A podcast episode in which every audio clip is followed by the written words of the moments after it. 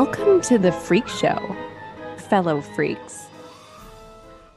I'm Matthew Brockmeyer, the Humboldt lycanthrope, I'm Sarah Hartman, and this is Murder Coaster. Ladies and gentlemen, you won't hear me say this often, but I'm glad the subject of today's episode is dead.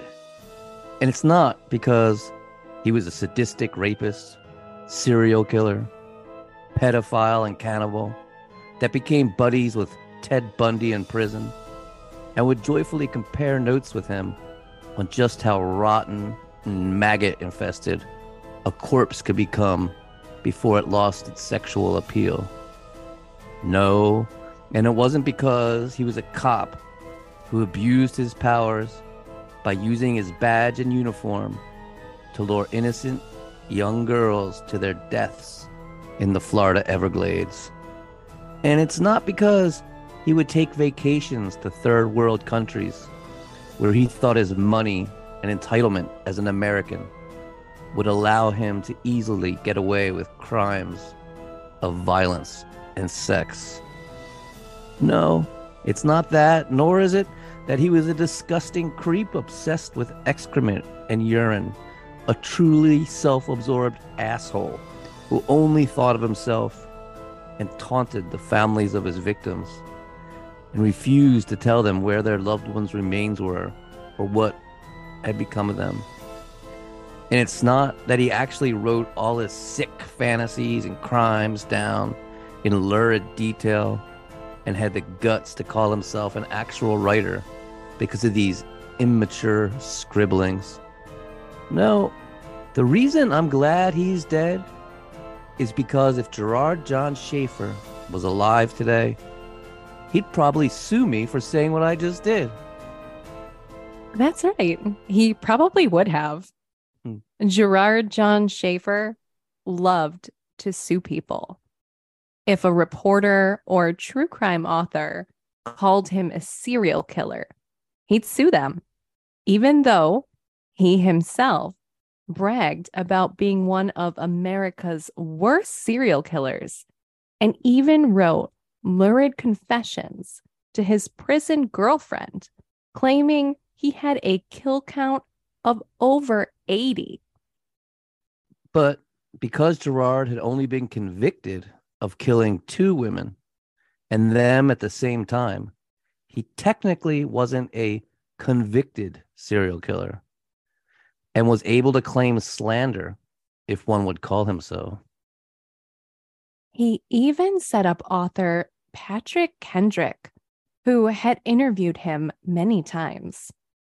Schaefer had an acquaintance pose as a college journalist and contact Patrick, telling him he wanted to interview Schaefer, but was intimidated, hoping to get Kendrick to say something salacious about the character of Schaefer. Kendrick took the bait and wrote back There's no reason to be intimidated. Schaefer is now a middle aged, pale, and doughy wimp who preyed on victims that were physically and psychologically weaker than him. Schaefer sued for libel in the amount of half a million dollars. At first, Kendrick thought it was a prank one of his friends was pulling on him, but soon learned that the lawsuit was very real. It cost him tens of thousands of dollars, and the book he was writing on Schaefer ended up being delayed by well over two decades. But as I said, this motherfucker's dead now. So he ain't suing nobody. And to give credit where credit is due, while we did a lot of research on this case ourselves, including finding police reports and job internship reviews, which we will read for you. And we also read writings from the killer himself, much on that to come. But we also relied on Ryan Green's book, Pop Killer The Deviant Deputy Who Kidnapped, Raped, and Killed. So buckle up, Buttercup, it's going to be a tough ride. Let's get on with the disgusting life, revolting times, and brutal death of narcissistic scumbag of the century, Gerard John Schaefer. Oh, good title for him. This Hmm. guy really got under my skin. Narcissistic scumbag of the century. Here we go. Here we go. Gerard John Schaefer was born on March 25th, 1946, to Gerard Sr. and Doris, young parents who had just recently started dating and only married because Doris had become pregnant. While married when he was born, Gerard Jr. never got over the fact that he was technically an illegitimate child. It's an issue that would plague him his entire life. To which I say, get the fuck over it. What's the big deal? Ted Bundy, who later became pals with Gerard in prison, was also obsessed over the fact that he was a bastard. Different times, different stigmas, I guess. But as we're going to see, Gerard seems to have a crazy conglomeration of traits that we also see in other serial killers, BTK in particular. We'll get to those later, though. In a desperate attempt to get away from Doris's controlling and religious family, Gerard Sr. moved the family to Atlanta, Georgia, when Gerard Jr. was just a toddler. Atlanta, what a town. Despite the fact that Gerard Sr. was, by all recollections, a raging and violent drunk, and the young couple were constantly fighting, they went on to have two more children, both daughters. It's said that Gerard Sr. saw his son as the root of all his troubles, but adored his daughters. Gerard eventually caught on to this. And before he was even school age, Gerard would dress up in his mother's clothing and pretend to be a girl, hoping to please his drunken father. But alas, this had quite the opposite effect, as you might imagine in 1950s America. And Gerard Jr. instead received sound beatings for his efforts. Gerard Jr. attended Marist Academy in Atlanta, where he did well academically, but not socially. Instead of playing sports like the other boys, he'd be busy playing out death fantasies with his sisters. Because of his daydreaming, he was often bullied by the other male students. When his father became aware of this, he blamed Gerard and used violence as a parenting tool, trying to beat the quote unquote sissy out of him.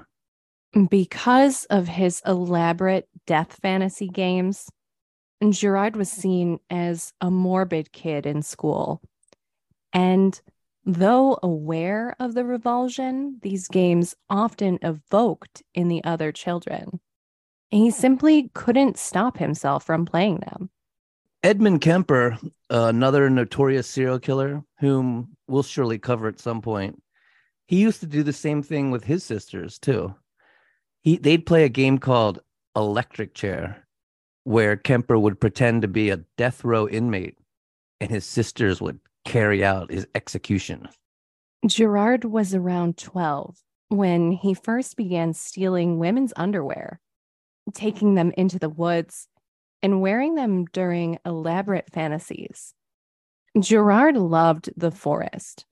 There was something about the isolation, the quiet, the trees, and the leaves.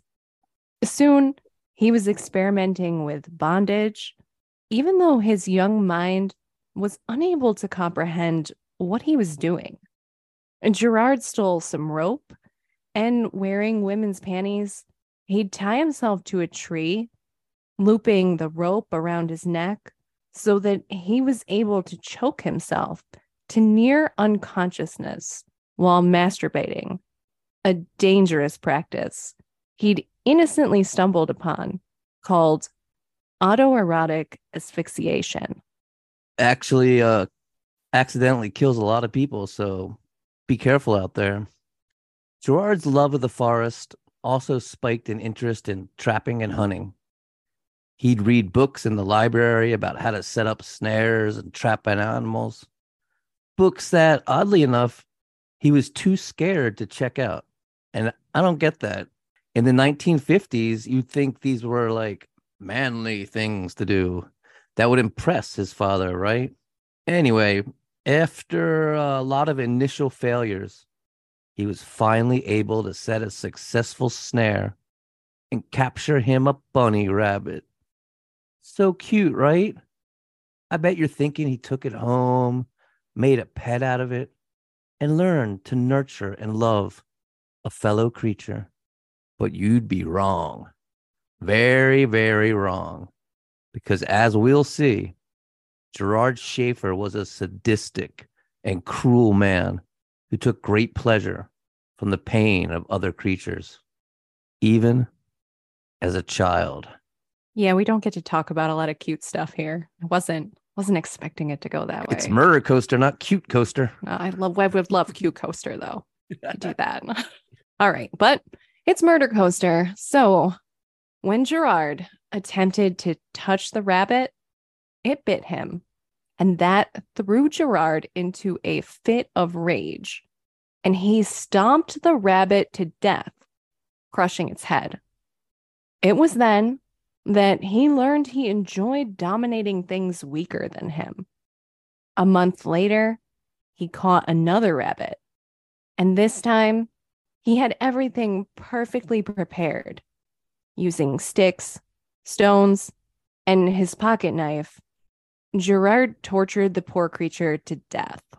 He loved it. He had never been so thrilled in his entire life. Torturing and killing small animals was even better than tying himself up in women's underwear and choking himself. Gerard had found something truly special. But like the autoerotic asphyxiation, it was something that had to be kept secret that only he could know about. And he retreated ever deeper into himself. Now, barely even speaking to his mother and his sisters. It was around this time in 1960 that the family moved again, this time to Fort Lauderdale, Florida. Spring break. Woohoo! Here he attended St. Thomas Aquinas High, where he discovered something. His weird sullenness and fantasy obsessions, which had been seen as weird by the kids back in Georgia who knew him as a sad, daydreaming, death obsessed loner, were seen by the teenage girls in Fort Lauderdale as mysterious and cool.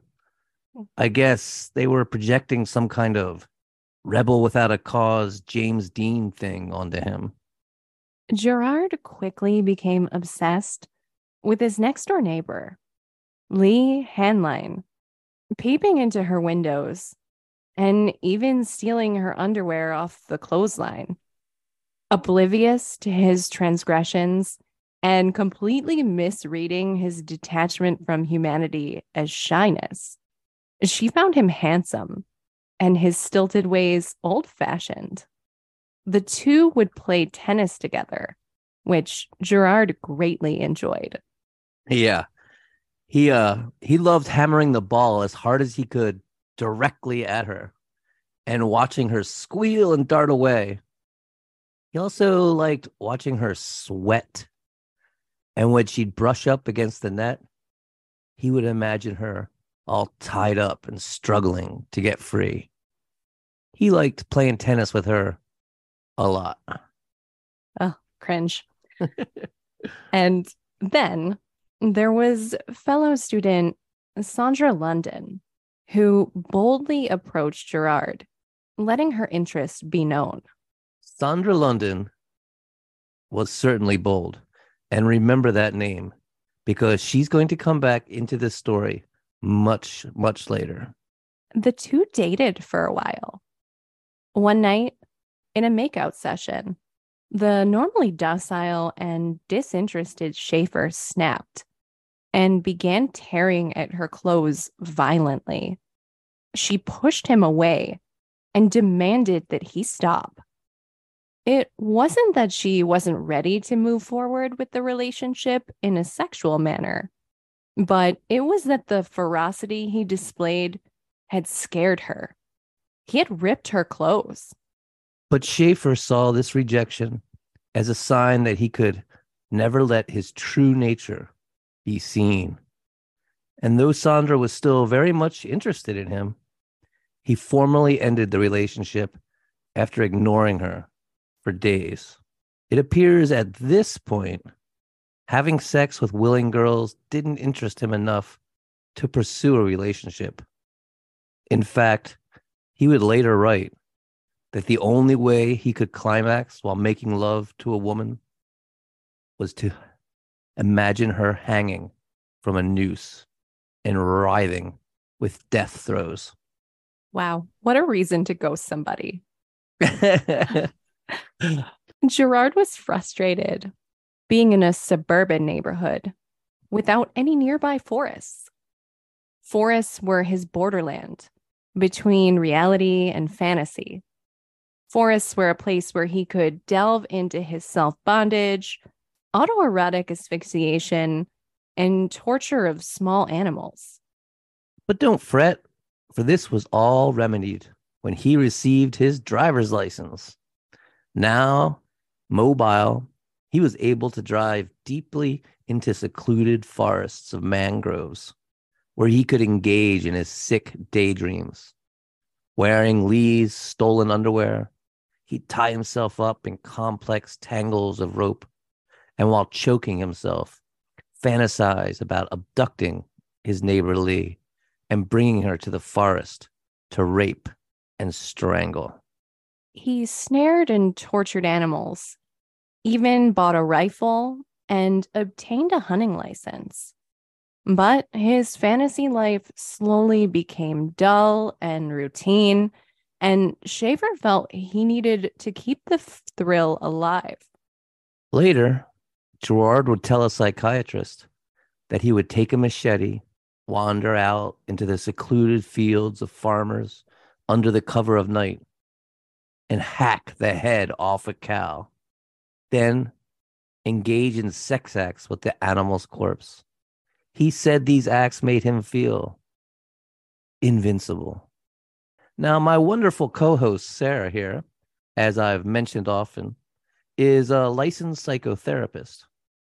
In past episodes, we've talked about how parts of the discredited McDonald triad do hold small elements of truth in particular with animal torture. We've talked about Richard Chase's obsession with butchering rabbits and puppies, drinking their blood and making smoothies from their entrails, and about Pazuzu's magical thinking when engaged in the ritual sacrifice of birds and rabbits. But hacking the head off a creature as large as a cow and then fucking it, this seems like new territory to me. Care to opine, Sarah? All right, here we go. it's evident that Schaefer struggled with insecurity over the circumstances of his birth and feelings of rejection by his father. Early on, he appears to have processed his emotions through self harm Self harm is a symptom characterized by difficulty managing complex emotions, such as feelings of worthlessness, shame, depression, rejection, self hatred, or even questions about gender or sexual identity. Self harm is motivated by a desire to experience a distraction or relief from these internal struggles. It's also a way for the sufferer to punish themselves and experience a sense of control or even just to feel something. Gerard's self loathing also led to resentment of others, and eventually, turning his emotions onto himself was no longer sufficient to foster a sense of control. As such, Schaefer's behavior progressed to externalizing his rage and exercising power and control over other living creatures. He was not only killing these animals, but violating their remains to help himself feel superior, which was important because of his deep seated fears of inadequacy that started in childhood.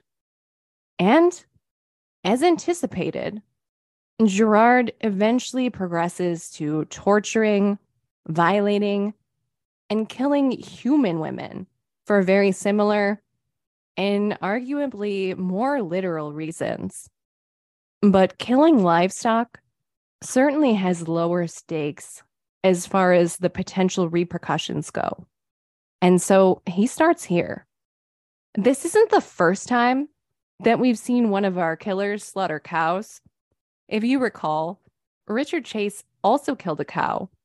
And when the tribal police at Pyramid Lake found him covered in blood, they discovered that the blood he had bathed in, as well as the liver in the bucket in his car, were both bovine. However, I don't think the type of animal is relevant in this case only Schaefer's underlying motivations for acting out in that way. Hmm. Fascinating. Uh, so for the first time in his life, Gerard began hanging out with other guys. And to his surprise, many of them too were filled with lust, and many also saw women as nothing more than pieces of meat to be used for pleasure, just as Gerard did. It was through them that he began to hear rumors of a girl named Cindy who would, quote unquote, go all the way. Now eager for sexual experience, Gerard tracked her down and wooed her. The two soon became a couple. Cindy, ostracized by the rumors, was just happy to get some attention and gave in to Gerard's advances. At first, they just engaged in the normal groping and quick, awkward intercourse of inexperienced teenagers. But Gerard was soon introducing a much darker element to their liaisons. Gerard would take her out to the mangroves where she would let him engage in his rape fantasies. He would chase her through the forest, capture her, and rip all of her clothing from her before engaging in rough, violent sex. This went on until Cindy could take it no more, and she called the relationship off. Then Gerard graduated high school and decided to become, uh, wait for it, wait for it, a Catholic priest. Oh. First, he wants to be a priest. Then he ends up becoming a cop. Oh. What is up with scumbags who long to be priests and cops? I guess it's dominance, power, control, one spiritually, the other physically. I don't know. But the Catholic Church, bless their hearts, somehow saw through Gerard's godly desire to help lost souls and bluntly told him he wasn't going to make a good fit before rejecting his application. Enraged by this rejection, Gerard renounced his faith and he never attended church again. I think this really goes to show just how much faith Gerard had to begin with. And it really exemplifies his narcissistic nature. It was never about Catholicism at all. It was always all about him. It would always be just about Gerard John Schaefer. He was a true narcissist. In fact, he would go on to become the narcissistic scumbag of the century. Maybe uh, Sarah can give us a clinical definition of narcissism and how it relates to both psychopathy and sociopathy. Yeah, let's talk about this narcissistic scumbag of the century award so we can really understand why we're giving this to him. the word narcissism has its roots in Greco Roman mythology. It alludes to the story of a handsome young man named Narcissus who was punished by the gods for his arrogance. The gods cursed him to fall in love with his own reflection. And as it could never love him back, Narcissus died tormented and alone.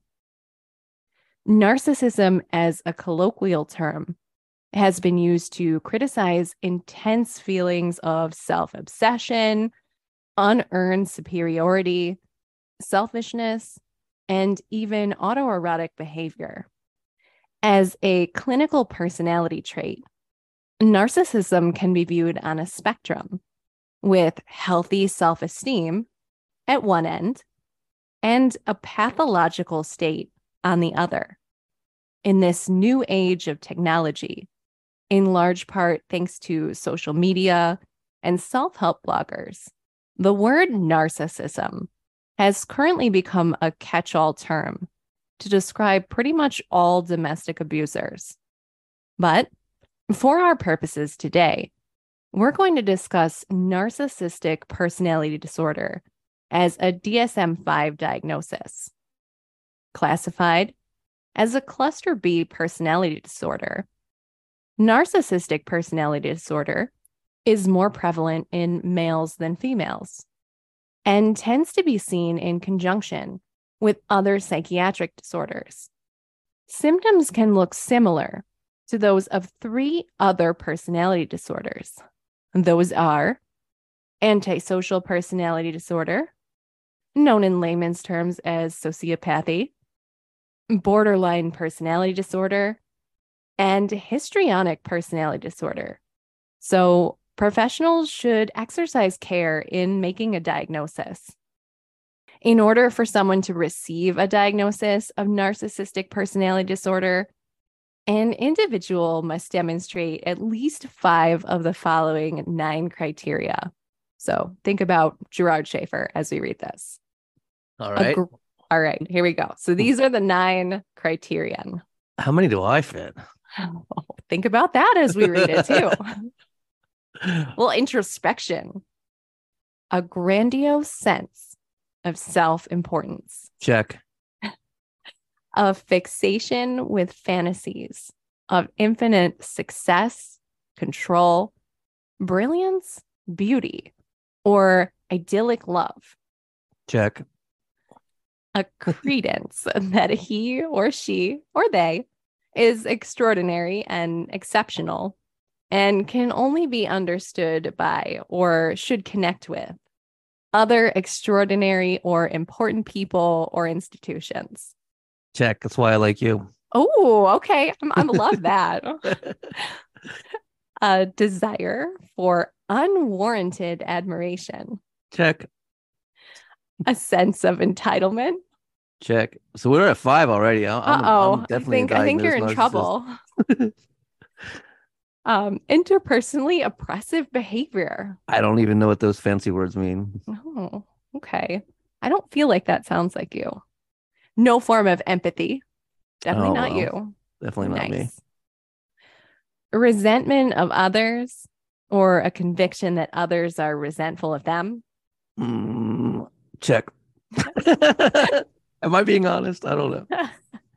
a display of egotistical and conceited behaviors or attitudes. Oh, fuck yeah, of course. and I will go on to add the disclaimer too that uh, these um, these little check boxes also must impact your life in a negative way, pervasively. Well, they've done nothing but be a positive thing for me. So, all right, all right, we'll we'll look at this very uh very leniently. Developmental factors that make diagnosis of narcissistic personality disorder more likely include genetic factors, as well as rejection as a child and fragile ego during childhood. And I think we're seeing that's definitely the case here. With with Gerard, not me. With Gerard. We're I- talking about Gerard. Okay. Just wanted to make sure now. It's not a therapy session. and people with narcissistic personality disorder tend to have trouble handling criticism. Uh, maybe they might try to aggressively sue other people for defamation. Um, and they can become angry when they don't receive special recognition. They have problems connecting to others. People with narcissistic personality disorder tend to belittle others or direct rage against them to feel superior. And I think here we're looking at Schaefer's entire attitude towards women. Um, they sometimes have trouble controlling behavior or adapting to stress and will avoid situations where they might fail, like rage quitting Catholicism if you don't become a priest, and struggling with secret feelings of inadequacy, shame, humiliation, and fear of being exposed as a failure. All of this seems pretty applicable to Gerard, honestly. Absolutely. So he is definitely a a narcissist, and uh, as we'll see, he's also quite a scumbag. So uh, while he'd been full of self-loathing as a child, his ego blossomed and swelled as a young adult, and he began to think of himself in grandiose terms. He attended community college, receiving an associate degree in business administration, but this bored him. It wasn't grand enough for a man like him. He felt his true purpose may lie in the dark fantasies he'd had since child, and he began stalking women and honing his hunting instincts. On October 2nd, 1966, Nancy Leichner and Pamela Nader were wandering around the lake at Alexander Springs, both bored and irritated. Their boyfriends had gone scuba diving, leaving them alone for hours with nothing to do but skulk around, angrily complaining that their inconsiderate beaux hadn't even left them any beer to enjoy on this hot Florida day. Little did they know, they were actually being hunted. Gerard Schaefer was obsessed with what he called doing doubles or abducting two women at once and having one watch bound as he had his devious way with the other. Having an audience significantly increased the erotic thrill and became a deep part of both his fantasy life and his crimes. He's quoted as saying, Doing doubles is far more difficult than doing singles. But on the other hand, it also puts one in a position to have twice as much fun. There can be some lively discussions about which of the victims will get to be killed first. Yes, that is an actual quote from the narcissistic scumbag of the century. Having stalked the girls and listened to their conversations, And Gerard approached them, telling them he was leaving the lake and he could give them a ride to town if they wanted. The girls laughed over the thought of abandoning their boyfriends and thought maybe leaving them would show them how it felt to be left all alone. And so the two agreed, jumping in the back seat of Gerard's car, giggling, talking to each other, not even noticing that Gerard wasn't taking them to town at all, but deep into the Everglades. When Gerard stopped the car in a dark forest of mangroves, the girls wondered where they were and what was happening. As a grinning Gerard hopped out and went to the trunk where he retrieved rope and a hunting rifle. Leveling his rifle at them, he forced the now hysterical girls from the vehicle and marched them into the mangrove forest. Along the way, Gerard fed them nonsense about how he was in the CIA and just bringing them to a safe place for their own protection. They obviously didn't buy any of this. Claiming to be in the CIA would be one of Gerard's many go tos when trying to manipulate people. Well, he bound the girl's hands behind their back, then tied Nancy to a large tree, instructing her to watch and see what was coming to her next. He then ripped Pamela's clothes from her and savagely raped her, staring at Nancy the whole time, telling her if she didn't watch, he'd poke her eyes out. As the rape grew more and more violent, he eventually wrapped his hands around Pamela's neck and strangled the life from her, climaxing as her body shuddered in death. Delicately kissing the dead girl's bloated tongue, Gerard Schaefer smiled up at Nancy, bound there to the tree with a noose around her neck, and asked her if she was ready for her turn. Ooh, man, that was incredibly horrible. And now maybe we need a change in direction. So the number one song of October 1966 was 96 Tears by Question Mark and the Mysterians. Oh no. you know what's coming. I know you're going to do it. Why don't I sing a few bars? Too many teardrops for one heart to be crying. Too many teardrops for one heart to carry on. Well, that song is now irrevocably paired with that mental image for me. So thanks. It's a great song, man. It was a great song. I think now it's horrible. it, if I'm, if I'm, I think they do. Oh God, you killed it. Like it's dead. okay, that just happened. And fearing that he might be drafted into the Vietnam War, which was raging at this point, and Gerard went to a psychiatrist, hoping to weasel his way out of it. Gerard told the psychiatrist that he was hearing voices telling him to kill. This is called a command hallucination, by the way, in case anybody wants the psych term. Mm. Mm-hmm. Um, and his doctor was actually unfazed because he didn't see how that could be a downside for a soldier. And uh, yeah, right? I mean, I guess, right? It's very indicative of the attitude of the time. Um, and so Gerard told him how he also enjoyed killing and torturing small animals. And again, his psychiatrist was nonplussed. But then, then Gerard told him, gasp, shock, that he liked wearing women's panties and sometimes cross dressed. And now that was something to be alarmed about. And that's how Gerard got out of the draft. Incidentally, on a side note here, I just want to point out that famed cult horror filmmaker, Ed Wood, director of Plan 9 from Outer Space, was actually a World War, II hero fighting valiantly.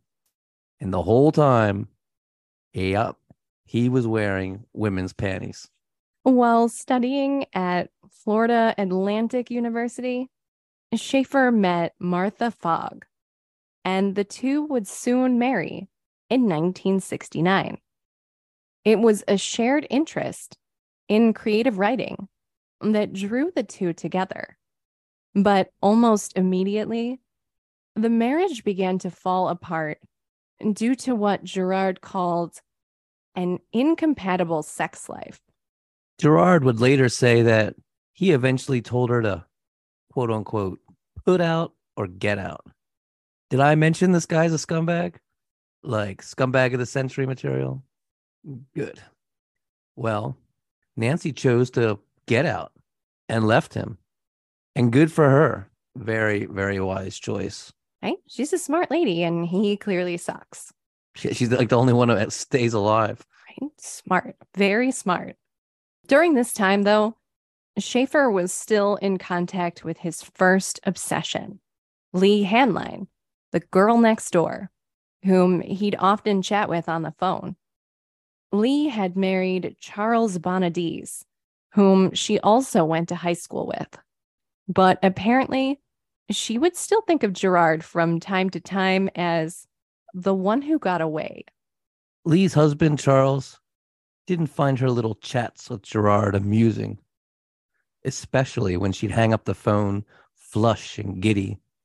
Kind of understandable. I mean, this is her old boyfriend. Why is she still talking to him and getting all hot and bothered?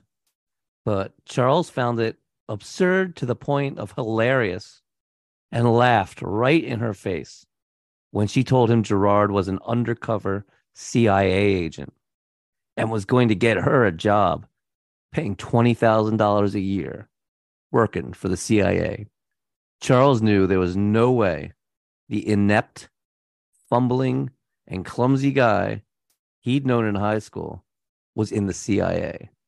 But one day, Charles came home to find a note from Leigh saying she'd gone to meet Gerard in Miami about that CIA job and she would never be seen again.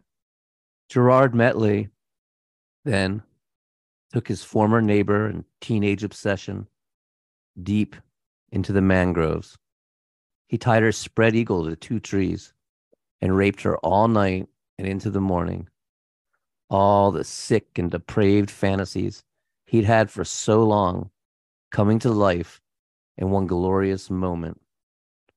But as dawn bloomed about him, he realized he had to get back to Florida Atlantic University for classes. And with deep regret at losing his precious toy, he looped a bit of cord around Leigh's neck and strangled her, then buried her in a shallow grave. But Gerard couldn't stop thinking about her in a daze. Driving, he got so lost in his dark fantasies, he almost wrecked his car.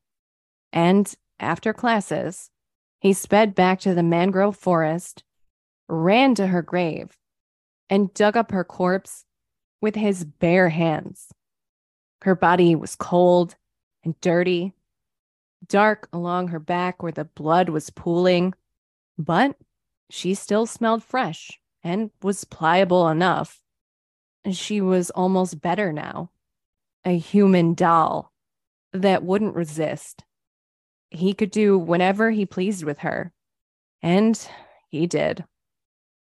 Over the next few days, he continued returning to the corpse, digging it up, reburying it again and again for his sexual gratification until she began to bloat and he accidentally punctured her bowels with the point of his shovel. At this point, the smell became unbearably grotesque and he did not return. Meanwhile, Leigh's husband, poor Charles, had grown irate, believing his wife had taken off to have an affair with Gerard. Eventually, with no one hearing from her at all, Leigh's brother called Gerard inquiring about their meeting. And Gerard told her brother he dropped Leigh off at the airport and that she had told him she was headed to Cincinnati. The police were called, and during their investigation into her disappearance, Gerard told them the same thing. The police wrote a report, but with no evidence of foul play, she was simply filed away as a missing person and forgotten about. Just another woman who ran off from her husband. To this day, her remains have never been discovered. Shortly after this, another woman, Carmen Marie Hallock, was telling her family how she had been offered a job with the government by a guy she'd recently met. Carmen was a beautiful cocktail waitress with a lot of personality. After a date with this mysterious man, she disappeared, never to be seen alive again. While two of her teeth would later be discovered in a search of Gerard Schaefer's home, the rest of her remains wouldn't be discovered until nearly 10 years later in 1978 when construction began on a new housing development and land moving equipment unearthed them. Wait, did you just say they found two of her teeth in Gerard's house? Yep. The guy who would uh, sue you if you called him a serial killer had the teeth of this woman, as well as the IDs and jewelry of many, many missing women in his house, as well as actual photographs of women being tortured and written confessions that he would later call fictional creative writing. But more on that later. And Carmen wasn't the only cocktail waitress in the area who went missing at that time. But Linda Hutchins and her husband had an open marriage, openly seeing other people. She was also supposedly into kinky sex, bondage turning her on. Just want to say, nothing wrong with that between consensual adults. Like Carmen, she went out on a date and never returned home. But since the couple were known to drink and fight, police originally focused on the husband as a suspect. But when his alibi proved real and suspicion on him cleared, there was nowhere else to look. And she, like many other women, was just considered another missing person. Everywhere Gerard Schaefer went, women went missing, never to be seen again. Gerard, meanwhile, had found what he thought was his true calling being a teacher. Children were the future. So, what could be better than having power and control over them? He'd gone through teacher training in college and began a work placement internship at Plantation High School. But his supervisor found him not only incredibly unprofessional, showing up unshaven and slovenly, and always leaving early, but incredibly dumb, with no knowledge whatsoever in the subject he was attempting to teach. And shockingly, the school was also getting calls from parents about Gerard. He was making the female students feel incredibly uncomfortable. And on November 7th, over a month before his internship ended, the school had decided to withdraw Mr. Schaefer from the program. But this guy is nothing if not persistent. And somehow he manages to land another work placement internship as a teacher at another high school. This school, Stranahan High School, lets him go early as well, but they weren't as obtuse in their assessment. Now, I got my hands on the whole thing. I'll read you a little part of it. It's kind of hilarious. Please do. Let's hear it. My recommendations are as follows. In my opinion, Gerard Schaefer has not and will not complete the intern program in a satisfactory way. Mr. Schaefer impresses me as a student who is both defensive, fearing failure, and at the same time unwilling to exert himself to keep from failing.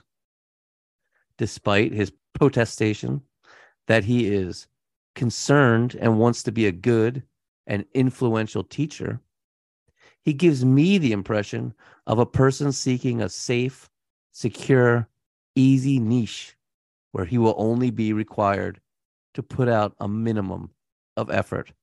I would not advise anyone to hire Mr. Schaefer as a teacher. I do not think he knows any social studies subjects well enough to teach it. I do not think he has an adequate knowledge of the rudiments of teaching. And I do not think his attitude is that expected of a teacher.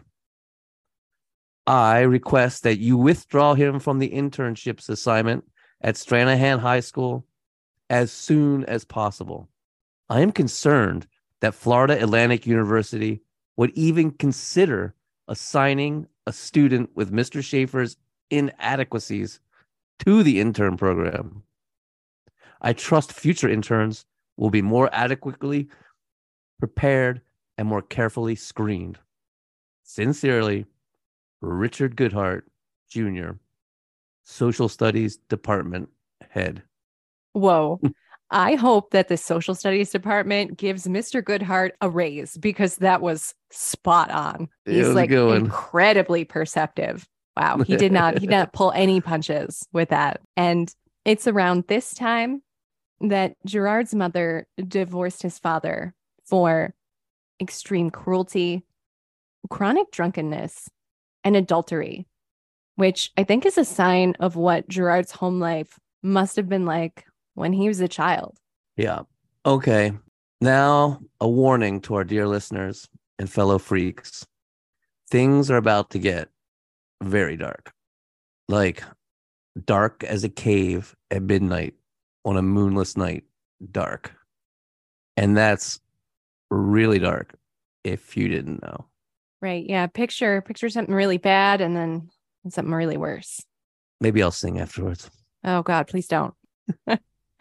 Little Peggy Rahn and Wendy Stevenson both went to the Palmview Elementary School where they knew each other but weren't exactly friends. Their uncles, though, were quite good friends. And on the 29th of December, the two uncles decided to take their nine year old nieces out for a day on the beach. Peggy and Wendy played together in the sand for a while. But as the day began to warm up, the little girls started begging their uncles for ice cream. And of course, their uncles gave in and gave Peggy and Wendy a few bucks.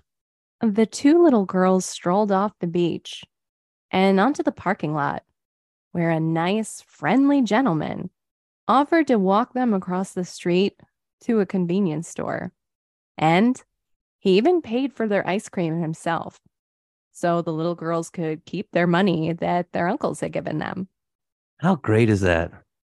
The nice man then started walking them back to the beach, so sweet and charming, and to his car where he had to stop for just a minute. And why didn't the girls get out of the hot sun and jump in the back seat? That famous Florida sunshine was melting their ice creams pretty fast. Best to cool off in the shade a bit. Oh, so the little girls jumped into the back seat of Gerard John Schaefer's green Datsun. Gerard Schaefer smiled as he engaged the child's safety locks, started his car, and drove away from the beach. The two little girls in the back seat frantically yelling for him to stop and asking where was he taking them. I already hate it. He took them deep into the mangroves.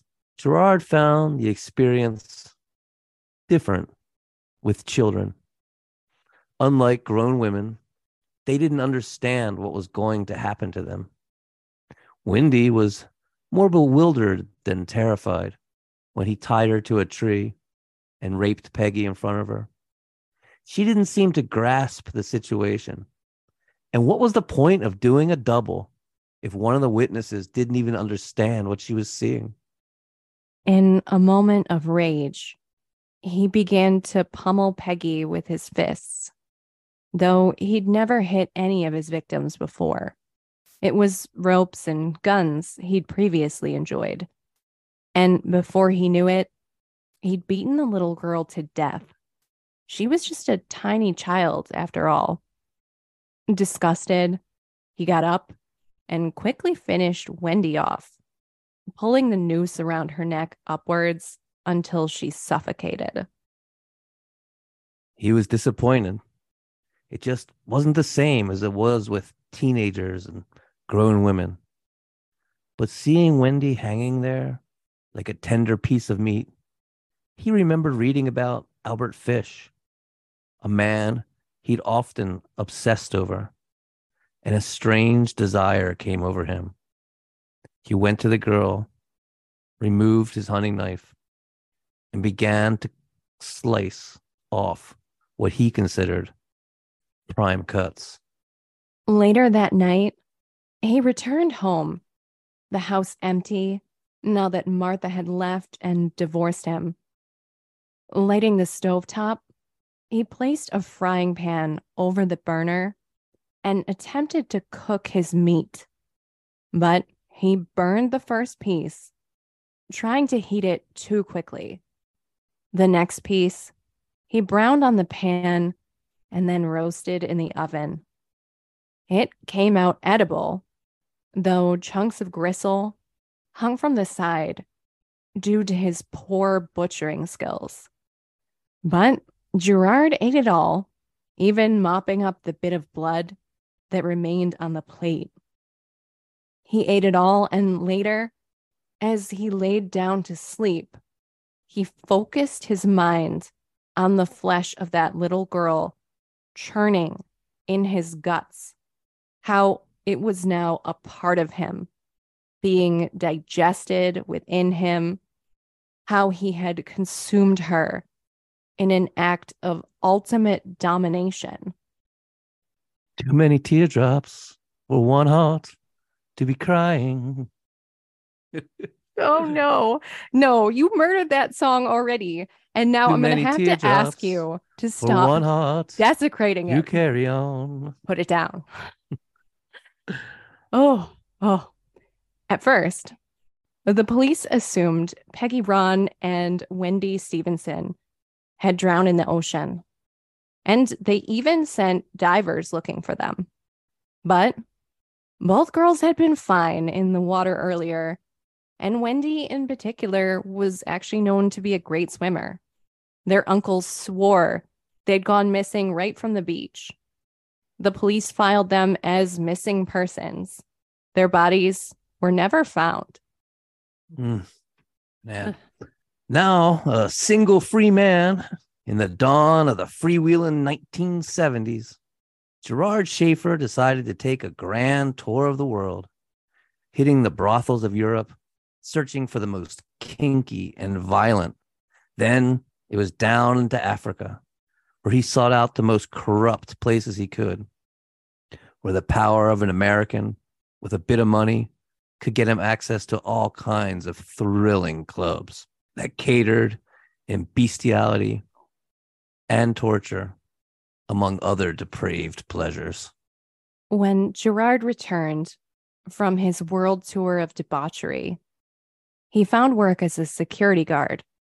And it was here that he met his new wife, Teresa Dean. They'd only been dating for a few months when he popped the question. But Teresa must have loved a man in uniform and a man with a badge because Gerard had finally found his calling and was preparing for his new job as a, can you guess it, my fellow freaks? They know.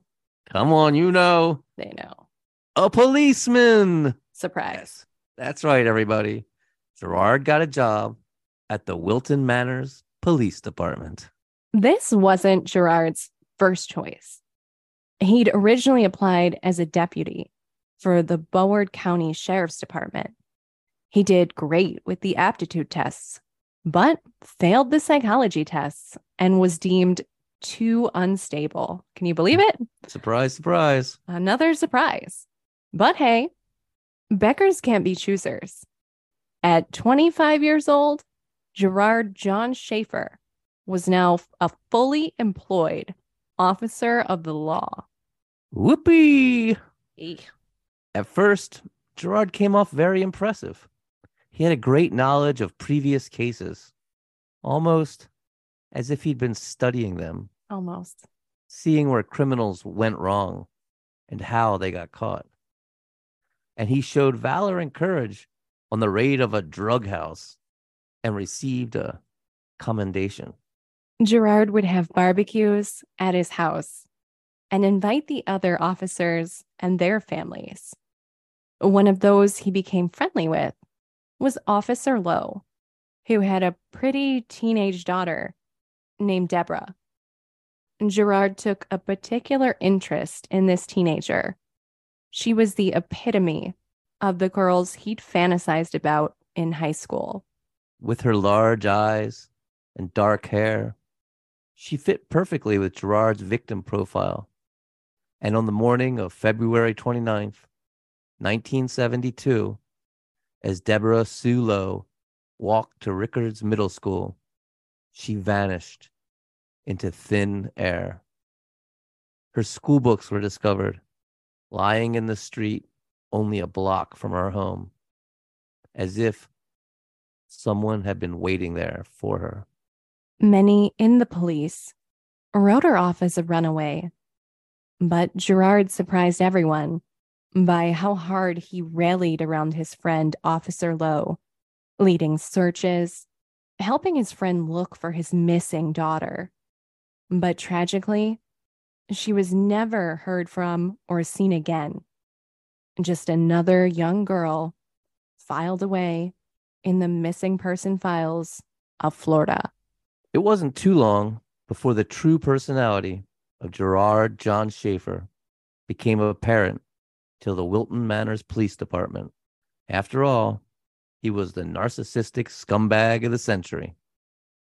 Besides behaving inappropriately, such as using foul language around citizens and being just plain weird, it was discovered he had been making traffic stops on attractive women, running them through the computer system to gain their contact information, then either calling them or just showing up on their doorsteps, demanding that they date him. And when confronted over this, Gerard, he didn't see the big deal and told his boss that his dating habits were none of his business. Oh, lordy, this guy. So he was fired for grossly inappropriate conduct. And if only it had been that easy.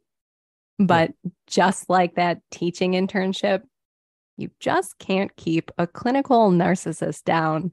And this guy is tenacious. He writes himself a glowing letter of recommendation from Wilton Manors Police Department and applies across the state in Stuart, Florida, for a deputy job in the Martin County Sheriff's Department. And he gets the job. Yay. Yeah. so he uproots his family, including his ailing mother, and they move to Stuart, Florida. Gerard worked hard at keeping his true self, the depraved monster inside him, tamped down.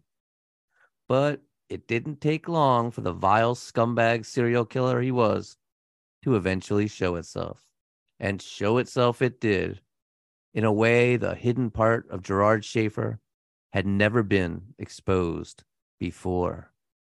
The monster that was Gerard Schaefer would be revealed to both the Martin County Sheriff's Office and the entire world by two young girls innocently hitchhiking to the beach. 18 year old Pamela Wells and 17 year old Nancy Trotter were on summer vacation and had only been in Stuart, Florida one day when they were stopped by a sheriff's deputy as they hitchhiked to the beach on July 21st, 1972.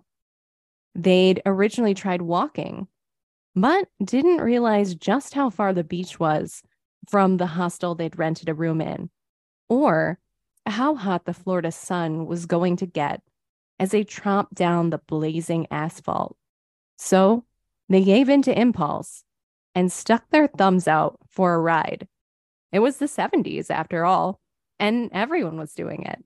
The deputy informed them that hitchhiking was illegal, and it was not illegal at all. He's a lying piece of shit. Of course he is. But in an act of kindness, he drove them back to their hostel. Gerard presented himself as the friendly law officer and even offered to pick them up in the morning and drive them to the beach, warning them of the dangers of hitchhiking. The girls readily took him up on his offer for a free ride to the beach. But when they met at the appointed place in the morning, they were surprised to see him in his street clothes and in a civilian car. But Gerard explained he was still on duty. He was just undercover for the day. I think this guy lied more easily than he told the truth. Yeah, that's like reflexive for him at Yeah. this point. Gerard deviated from his route to the beach, though, and insisted on taking them to see what he called an old Spanish fort deep in the mangroves near Hutchinson Island, explaining to the two that he used to be a history teacher and that they would find this fascinating. But the fort was just a dilapidated shed. And by the time they arrived, his demeanor had changed from friendly to disturbing, as his lectures on the dangers of hitchhiking turned to tales of being abducted and sold as sex slaves. When the girls grew uneasy and began to demand he take them back to the beach, he just smiled and pulled his service revolver on them. Demanding they place their hands behind their back, he snapped handcuffs on each of their wrists and gagged them, walking them at gunpoint deeper into the Everglades. He told them this was their own fault, that this is what they got for taunting him with their bodies from the side of the road, and that he was going to sell them as sex slaves to the highest bidder. When Pamela twisted her ankle on a mangrove root and let out a yelp, he told her she'd sell for extra because they love a squealer. He took them to a clearing he'd already prepared with ropes and nooses hanging from the branches of two trees. He had them perch themselves up on the tall, exposed roots of the mangrove trees, then slipped the nooses over their heads, pulling them taut, so that the girls were forced to precariously balance on the roots. One slip on the slick surface, and they'd hang and choke to death. As he worked, he delighted in telling the terrified girls how he was going to rape and torture them. He bound their legs in rope, completing his bondage fantasies. And as he stood back, admiring his handiwork, his police radio suddenly cackled to life. There was an emergency, and he was to immediately report to the station. Shit, he told the girls, I gotta go, but warned them not to try to get away. Schaefer was gone a long time, many hours. And during that time, Nancy and Pamela were able to slowly work free of their bonds and managed to slip their heads free from the nooses around their necks. It was a time consuming and agonizing struggle. One slip, and they tumble off the elevated root they perched on and hang to death. Schaefer was devastated when he returned hours later to find the girls gone. I mean, can you imagine? Don't you hate that? Worst. he immediately went home and called his boss, Sheriff Robert Crowder, telling him, I done something very foolish. You'll be mad at me. Oopsie. He told the sheriff that he was just trying to teach two hitchhikers a lesson by taking them out to the swampland of Hutchinson Island. And from there, things had just gotten out of control. Sheriff Crowder and Lieutenant Melvin Waldron raced to Florida State Road A1A, where they immediately discovered a desperate, partially gagged teenage girl flailing in the Indian River, her hands cuffed behind her back. This was Nancy Trotter. Pamela Wells had already been discovered and rescued by a Good Samaritan trucker.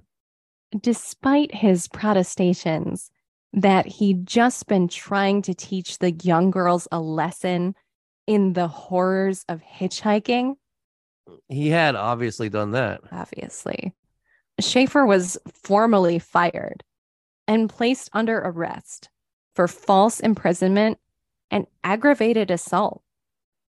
But don't worry, because he's soon out on bail. And reportedly, his wife at the time believed his story and noticed no change at all in his demeanor, Creepy. which is really spooky. This just shows that he's like wearing this mask of normality.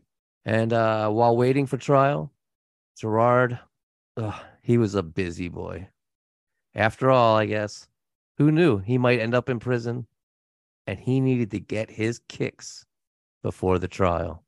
At an adult education center in Fort Lauderdale, Schaefer had met Susan Place, 17 years old, and Georgia Marie Jessup, only 16 years old. The two girls were close friends. Schaefer introduced himself to them as Jerry Shepard and claimed to be from Colorado. He presented himself as this worldly hippie and engaged Georgia with talk about her fascination in ESP and reincarnation. One day, Susan's mother came home to find a strange man in his 20s there with her young daughter and her friend Georgia. He introduced himself as Jerry and told her he was a teacher and was going to chaperone the girls to the beach to play guitar and that they'd all be back before too long. But something didn't sit right about this Jerry with Susan's mother, and she made sure to jot down the license plate number of his Datsun as he pulled away. Neither of the girls were ever to be seen alive again. In fact, during this period, while Gerard awaited trial, a number of young girls went missing and always in pairs. There was Mary Briscolina, 14, and her friend Elsie Lena, 13, who had vanished hitchhiking in October 1972 in Fort Lauderdale.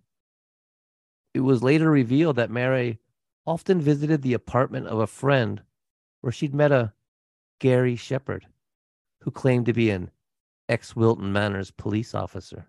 There was Colette Marie Goodenough and her friend Barbara Ann Wilcox, both 19 and beautiful, who disappeared hitchhiking to Florida.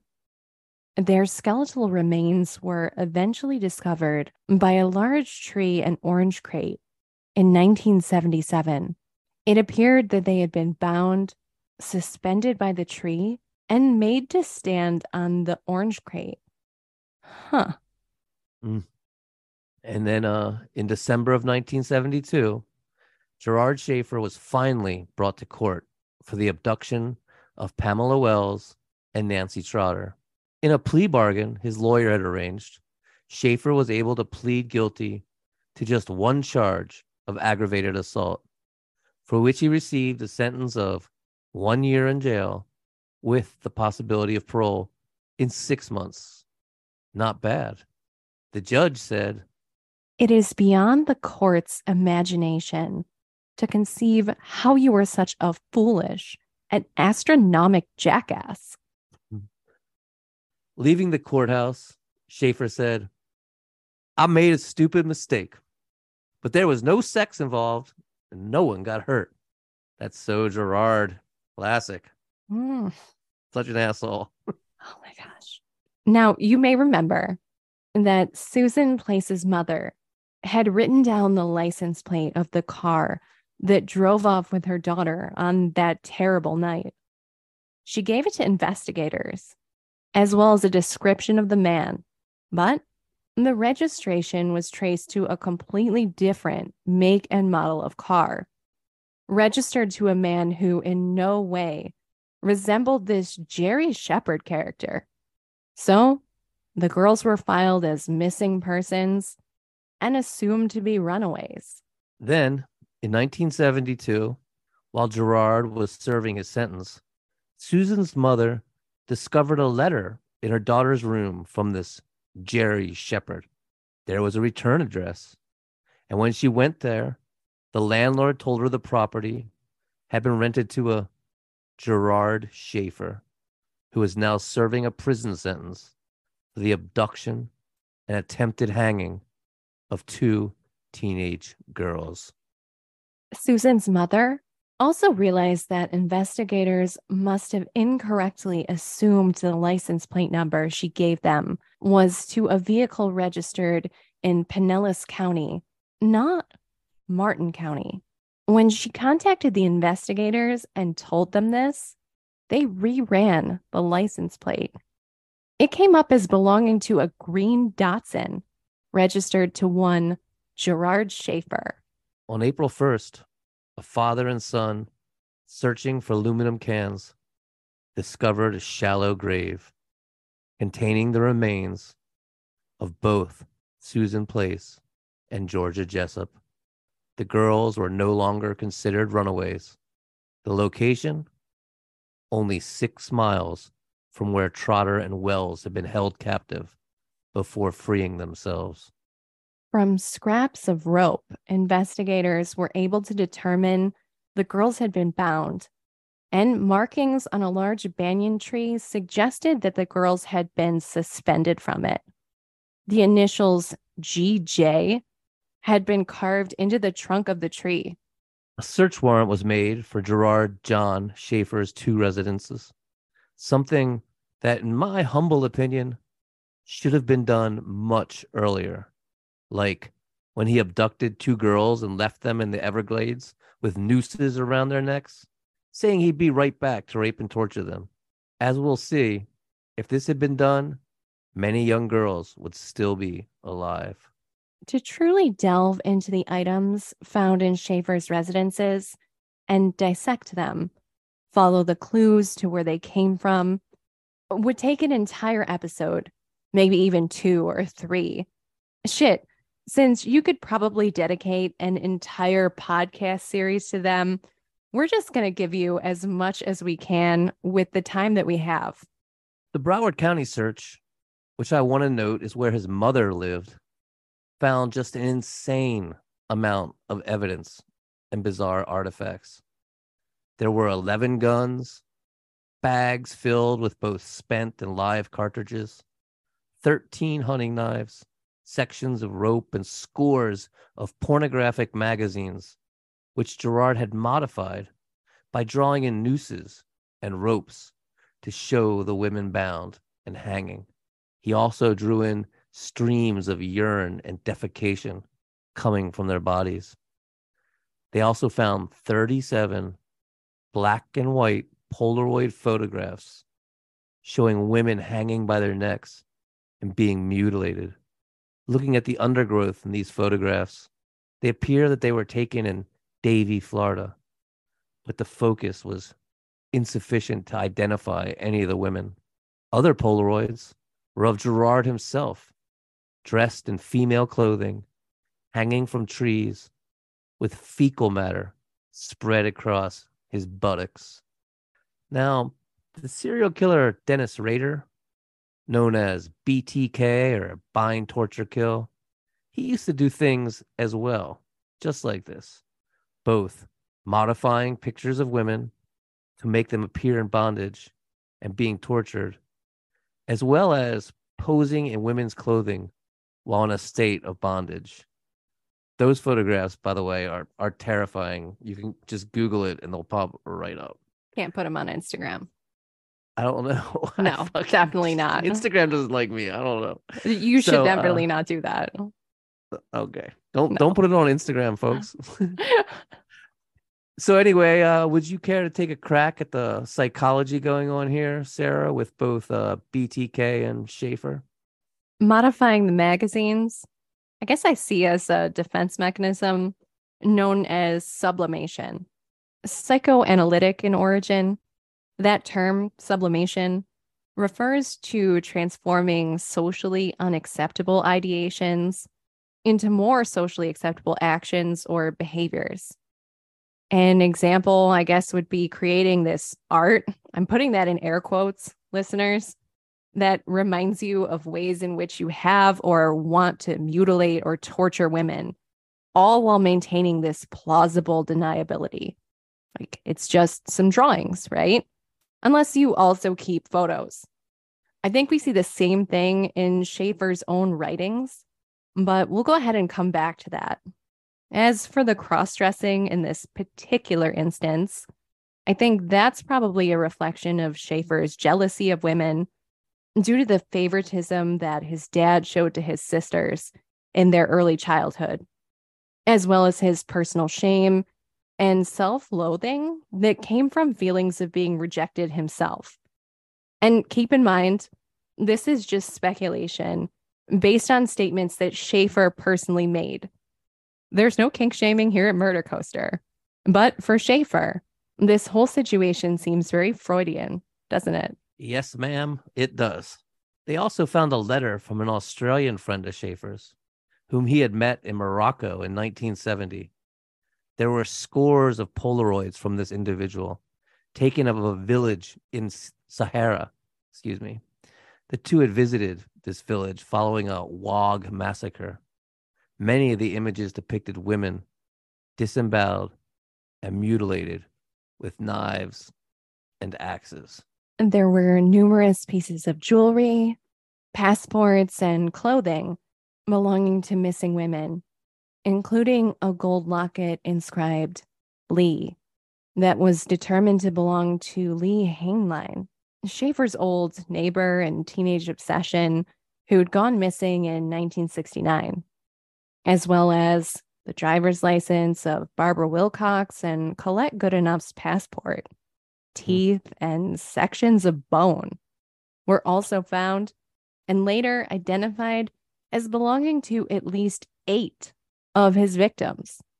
There was also the writings over 300 pages detailing the kidnapping, humiliation, rape, and execution of young women he labeled as whores, sluts, and harlots, as well as his fascination with necrophilia and feces.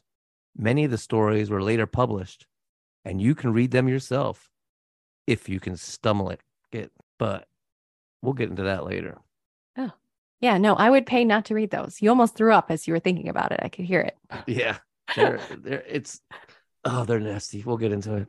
Mm-hmm. This, the search of Schaefer's Martin County residence yielded less physical evidence, but there was still plenty, all of it significant, including a plastic capsule containing two human teeth beside his bed. These are the teeth that would later be found to have come from Carmen Hallock, who we mentioned earlier.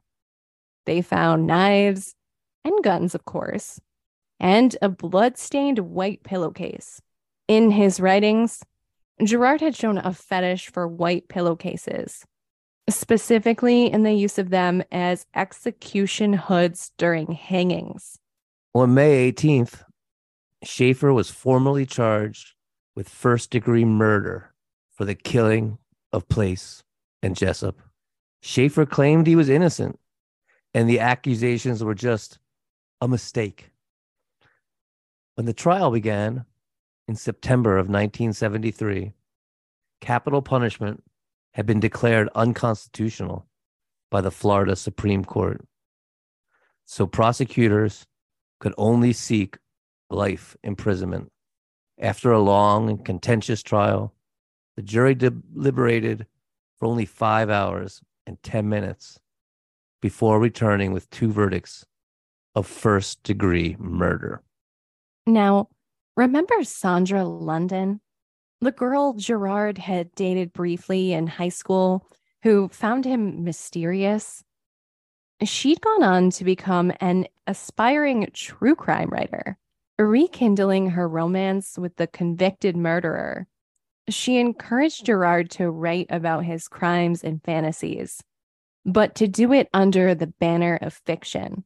Just like Ted Bundy had done with his confessions, if he wrote in the third person, he'd have plausible deniability, saying he was only talking about these things on a theoretical level. The two were engaged. Ah, happy lovebirds. Oh, yay. Yes, it's not cute. She published these quote unquote stories in 1989 under the title Killer Fiction, following up with an expanded version called Beyond Killer Fiction in 1991. And then, with notoriety, writing credits, and a bit of cash under her belt, Sondra immediately dumped Gerard. By Gerard. Later, because she's got it, the hots for serial killer Danny Rolling, the Gainesville Ripper, e. proclaiming her undying love to him as she penned his memoir and confessions. He's he's a he's a piece of work too. I think we'll probably talk about him eventually, right? Probably, yeah. He he went on. He tried to be a country singer too, and you can find uh tapes of his songs out there. Oh, please don't sing them for us. you know I'm going to. I know you will. At least I don't love them before you ruin them. Over the years, Schaefer had written many revealing letters to Sondra, confessing to many of his crimes and describing them in detail. Puke, barf. Imagine getting those letters. Mm. So he told Sondra in no uncertain terms that if she ever disclosed any of those letters or their contents, he would have her killed, either by the Ku Klux Klan or the Dixie Mafia, claiming both were huge fans of his, which is a claim I find dubious at best. But Sondra London is a firecracker. Give credit where it's due. And she immediately sent the death threats and all the letters outlining his guilt to the police. Good on her. Right? And Gerard Schaefer, whom we mentioned earlier, just loved suing people, promptly added her to the long list of authors and journalists he had papers served to. But like almost all the other suits, it was thrown out of court. And very benevolently, we initially decided that we would read all these stories for you, dear freaks. But I'll have you know, I randomly flipped open the book and I read one page. And immediately afterwards, I just yelled, What a terrible day to know how to read. And then I had to go and take like 10 showers in like rapid succession. And that was not enough. So then I had to go in the basement and pour like whole cups of bleach directly into my own eyes. Oh, Yeah. Yeah. It was important that uh that I feel clean after this. But no, it didn't work. I was still like irrevocably filthy. And so now because I was effectively blind, I had to call Matthew and be like, "Can you please fall on this literary grenade for me? I need you to read the rest of the 299 pages all by yourself." And now, Matthew, you've finished reading these horrible stories by Gerard by now, haven't you? unfortunately, yes. And you're a writer. For those out there, Matthew's written some amazing shit, by the way. If you're Mhm. not familiar, go and look him up. thanks. Oh, you freaking rock. Um, Hmm. and I know you publish book reviews as well. So I hate to ask, but would you care to give us a critique on Gerard Schaefer's writings? If you wish it, sure. First, I would describe his work as amateurish and lazy, lacking any type of complexity. And I found his themes utterly revolting, abhorrent, and absolutely disgusting. And like you said, reading it left me feeling just dirty, as well as profoundly sad. But I, I'll try to find some positive stuff. Okay. So, Gerard Schaefer definitely has a tone and even a voice in his prose. It's this tough guy, noir thing, the macho man who's been around the block and knows a thing or two about life. Something you'd see in a hard boiled detective novel, very noir. And he does have a few good turns of phrase. So the writing has some style and flair. And there's also a sense of irony, especially in his endings. He's trying to go for this O. Henry ironic twist. But none of his stories are actually stories at all. They're just vignettes, sick and brutal vignettes of his crimes and fantasies of raping and abusing women, both dead and alive, and actually mostly dead. He's obsessed with excrement, urine, and bodily fluids in general. Nearly every story has a erotic scene where the killer runs his hand up the silky leg of a dead woman, looking to find the feces she's left in her underwear. He's obsessed with this to the point that in one story, He takes a corpse, places it on a toilet seat that he's balanced between a couple boards, and slips beneath it, playing with her ass and vagina as he imagines her defecating and pissing on him. Like I said, it's absolutely disgusting stuff that almost always ends up describing the scent of a bloated corpse left in the Florida heat. I need another shower. but the most important critique is he doesn't understand story or plot at all, or character for that matter. Basically, what a story is a story is about a character wanting something, a character who desires an outcome. The obstacles in that person's way are what make the narrative structure. This is what they call in creative writing Freytag's pyramid. It's a rising upward tension that crescendos with a climax and is then followed by a falling tension and a resolution or a denouement. How one reacts to those obstacles reveals the character. So, in the writings of John Schaefer, what do the protagonists of these stories want? They want to kill and torture women. And what are the obstacles in their way? None.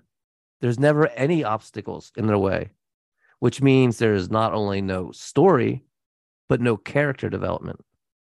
And why are there no obstacles in the way? Because John Schaefer is not so secretly writing about himself, and he sees himself and his crimes as flawless, perfect. So it's really his own ego, it's his narcissism that makes him a bad writer. Also, to be a good writer, you must have a lot of empathy, a lot of sympathy, so much so that you can project it onto fictional characters. All the characters, even the villains. Gerard Schaefer obviously has no empathy or sympathy for anyone but himself, who he sees as perfect. The villains in Schaefer's story are the women, or whores, as he calls them. And he describes them as nothing but pieces of meat, both literally and figuratively. While he can go on for paragraphs about the look and shape of a woman's breasts or ass, never once does he mention what kind of music she listens to, what books she reads, what's her favorite food, the most basic and primitive characteristics of a person. His psychopathy and sociopathy are just glaringly obvious, as well as being misogynistic to the point of almost sounding like an incel manifesto. His writing is also incredibly racist and homophobic, using slur after slur after slur, which combines with the overall ickiness of his obsession with fecal matter and urine to create a foul miasma of privileged white male disgustingness that leaves the reader feeling wretched and unclean for having even read it. So basically, a generic noir prose style, no storyline, no character, and they're all absolutely disgusting and they're filled with racism and misogyny. Mm-hmm. Is yep. this a recommendation? Definitely not. Uh, no redeeming value. Even on a psychological level, they're so obvious. There's like no mystery to unpuzzle. He doesn't cloak his feelings or disguise them. He also adorns some of his stories with drawings, which I found revealing. The women, as you would expect from this scumbag, have large, perfect breasts and incredibly thin waists. But while they're mostly entirely faceless, the meaning of which is self evident, he doesn't see them as human, there is a delicacy and beauty to their bodies, a gracefulness to their neck, their collarbones and shoulders. Their arms are long and elegant, their calves well shaped, while the men that he draws are just lumps. They have no necks, just a head like a lump of clay, squashed on the shapeless shoulders. The arms hang down, half formed and flaccid. And even though the women are faceless and often hanging from nooses, they're obviously the superior gender in the drawings, though they're also something he feels compelled to degrade and destroy. Which makes me think of Gerard's early childhood, his feeling that his father preferred his sisters to him, and his urge to appear female to gain his father's affection. Yeah, I guess you could say this narcissistic scumbag is a piece of work. But John Wayne Gacy loved them. And he wrote Gerard a blurb saying, Schaefer's writing is good. It's graphic and keeps the reader wanting more. Great. A blurb from the killer clown himself. Well, you know, I guess there's fans out there for everybody. Such an endorsement.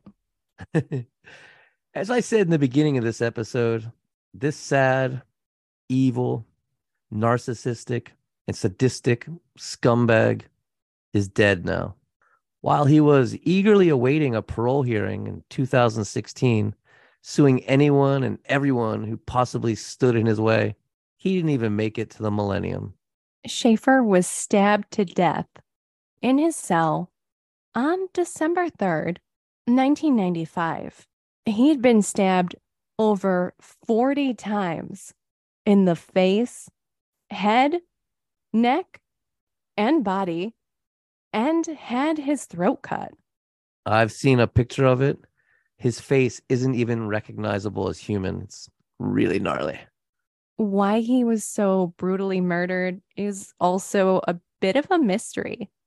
Prison officials claim it was over a cup of hot water.